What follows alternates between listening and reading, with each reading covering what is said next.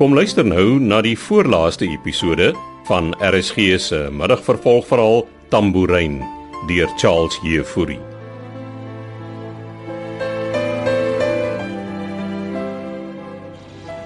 Hoe weet ek hierdie geboortesertifikaat is nie fake nie?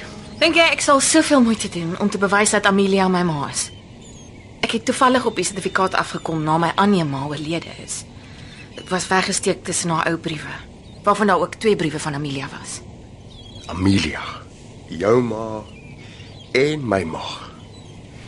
Ek kan dit nie glo nie. Ek het vir jare lank met die twee briewe en daai geboortesertifikaat rondgeloop. En toe op 'n dag Ja. Besluit om haar op te soek. kon seker nie so moeilik gewees het nie. Maar Dit was nie. Maar ek was steeds nie seker wie my pa is nie.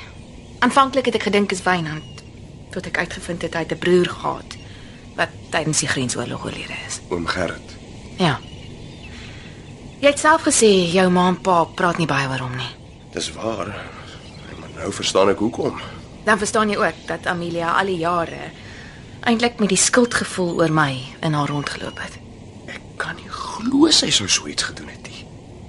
Ek dink nie sy het jou pa ooit van my vertel nie. Nou obviously nie, dit sou net weird gewees het. Ah, Dit kon nie maklik vir haar wees nie. Nee. Verduidelik baie dinge omtrent my ma. Herman, jy jy moet my glo as ek jou sê die hele ding om Lenka te ontvoer was dit, dit was net my manier om om wraak te neem.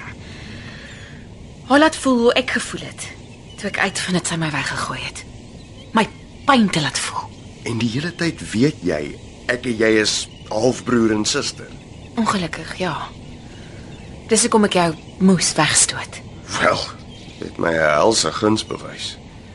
Ek het vir die eerste keer in my lewe reggekry om op my eie voete te staan. Al was dit nou op so 'n mal manier as om by oom Kook van Tonner betrokke te raak. Lenka moet seker woedend wees vir my.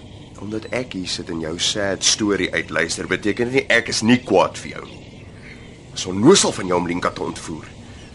En daai vark van 'n Henry Kloete te betrek. Ek weet, maar ek kon niemand anders kry nie.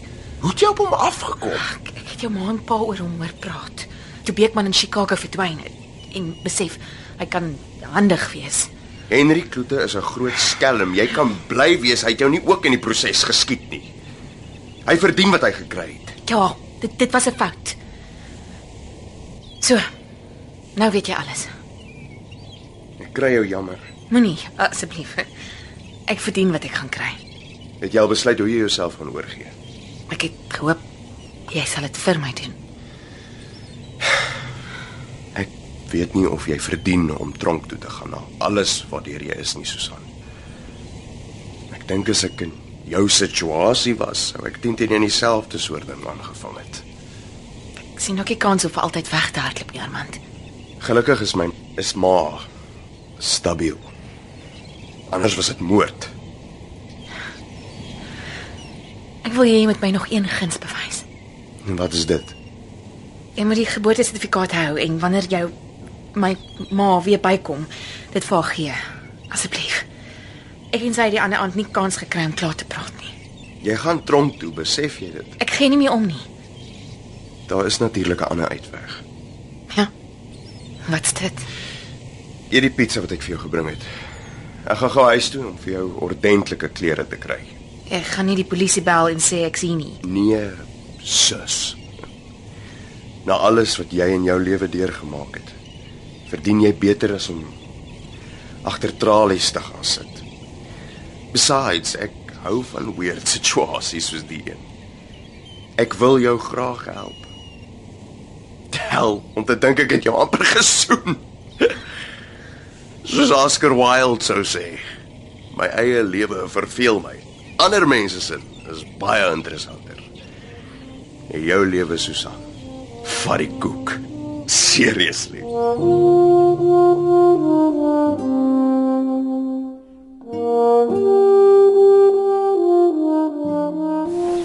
Ek gaan trek. Wat?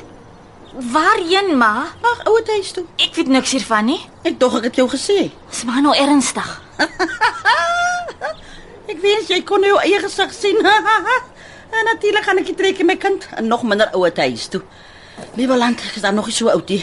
Ha, jou lekker gevang. Ma, moenie vir spot te goed sê nie.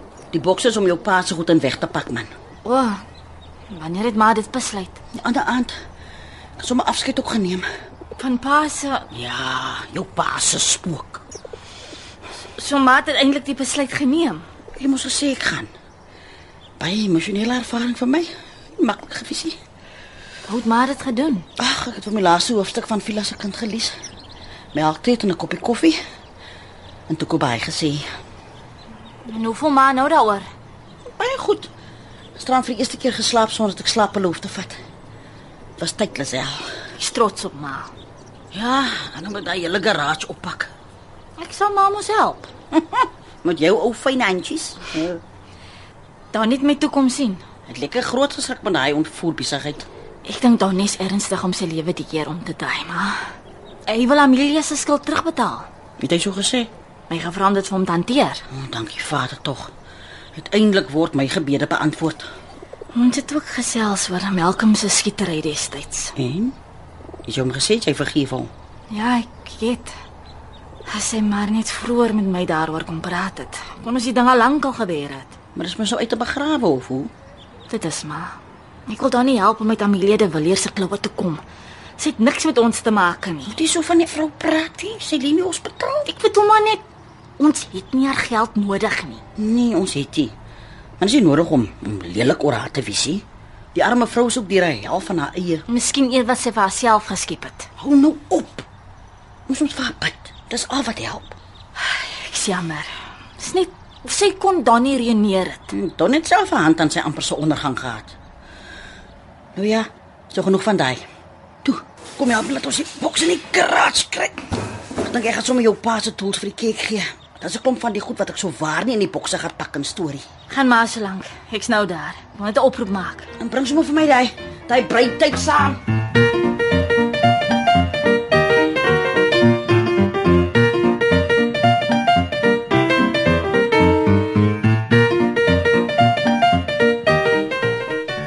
Natuurlik. Dan kan jy môreoggend kom sien. Reg so. Dankie, Lisel. Kom aan. Is uh is pa besig. Nee, glad nie. Kom sit. Dankie. Is dit nie altyd pa se kantoor nie? Dit was, maar ek het dit vir jou ma gegee sodat sy van die huis af kon werk. Ek het mos 'n nuwe kantoor vir myself laat inrig by Adamastor. Jou ma wou naby julle wees. Sy was naby aan ons, maar nie by ons nie. Jou ma was nog altyd 'n harde werker, Armand. Miskien het sy so hard gewerk om te ontsnap. Ek is nie lus vir stories nie, Armand. Pa gaan maar na my moed luister. Nou wat het jy op die hart? Dis oor Susan Greef. Haar naam wil ek nie hoor nie. Ek dink pa gaan wil hoor. Hier. Lees dit. Wat is dit? Dis Susan se geboortesertifikaat. Susan de Villiers is Is dit 'n grap? Ek het ook eers so gedink. Waar kom jy hier aan? Sy het dit vir my gegee Wanneer? vanmiddag. Jy jy het haar gesien? Ja, Dit dat jy nie by die hospitaal opgedag het nie. Beekman soek jou die wêreld vol. Jy moes saam met Lenka gekom het. Wat 'n ongeluk het jy Susan Greef ontmoet. pa bedoel Susan de Villiers. Wat is hier aan die gang, Armand? Dis waaroor alles gaan. Wat bedoel jy? Dis hoekom Susan Linka ontvoer het. Susan is ma se dogter en sy wou wraak neem omdat ma haar destyds weggegooi het en laat aanneem het. Waarvan praat jy? Ma het 'n kind by oom Gerrit gehad. Ag, dis onmoontlik, man. Daai geboortesertifikaat is nie 'n fake nie, pa. Susan. My broer Gerrit se kind. Hoe- Hoe? Dit sal pa vir ma moet vra. Jou ma lê in 'n koma. Pa sal haar moet vra as sy daar uitkom. Waar is Susan nou?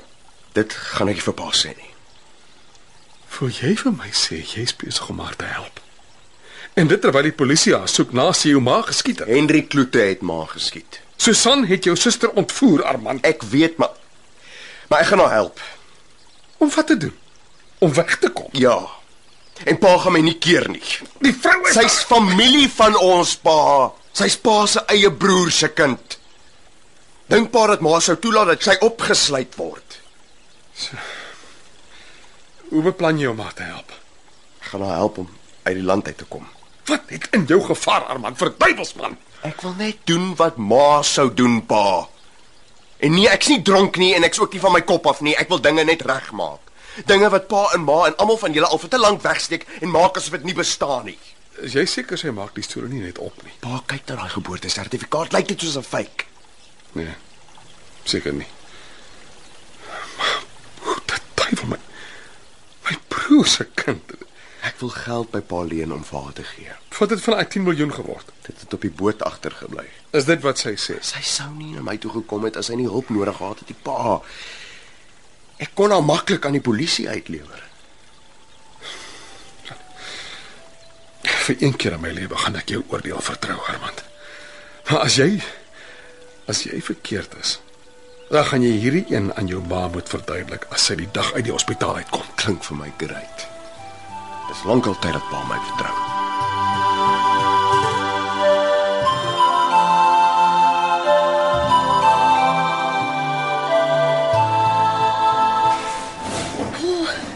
Ek weet nie waar om te begin nie. Dis maar seker maar wil alles wegpak. Ek moet Ek is skaars by my fancy stasie waar inklim as hy hier nie. Garage gepark is met al jou paas goed wat so rond staan.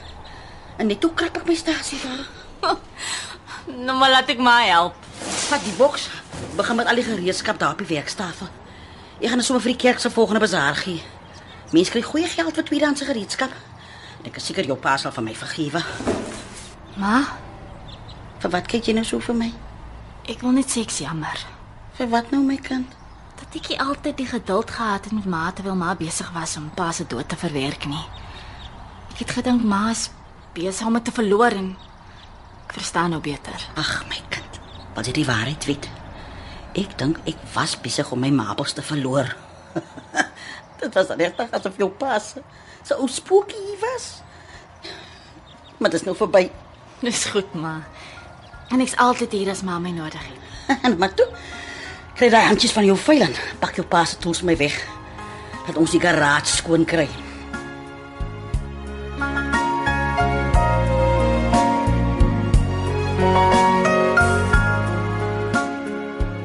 Dit was die voorlaaste episode van RSG se middagvervolgverhaal Tambourine deur Charles Jefouri.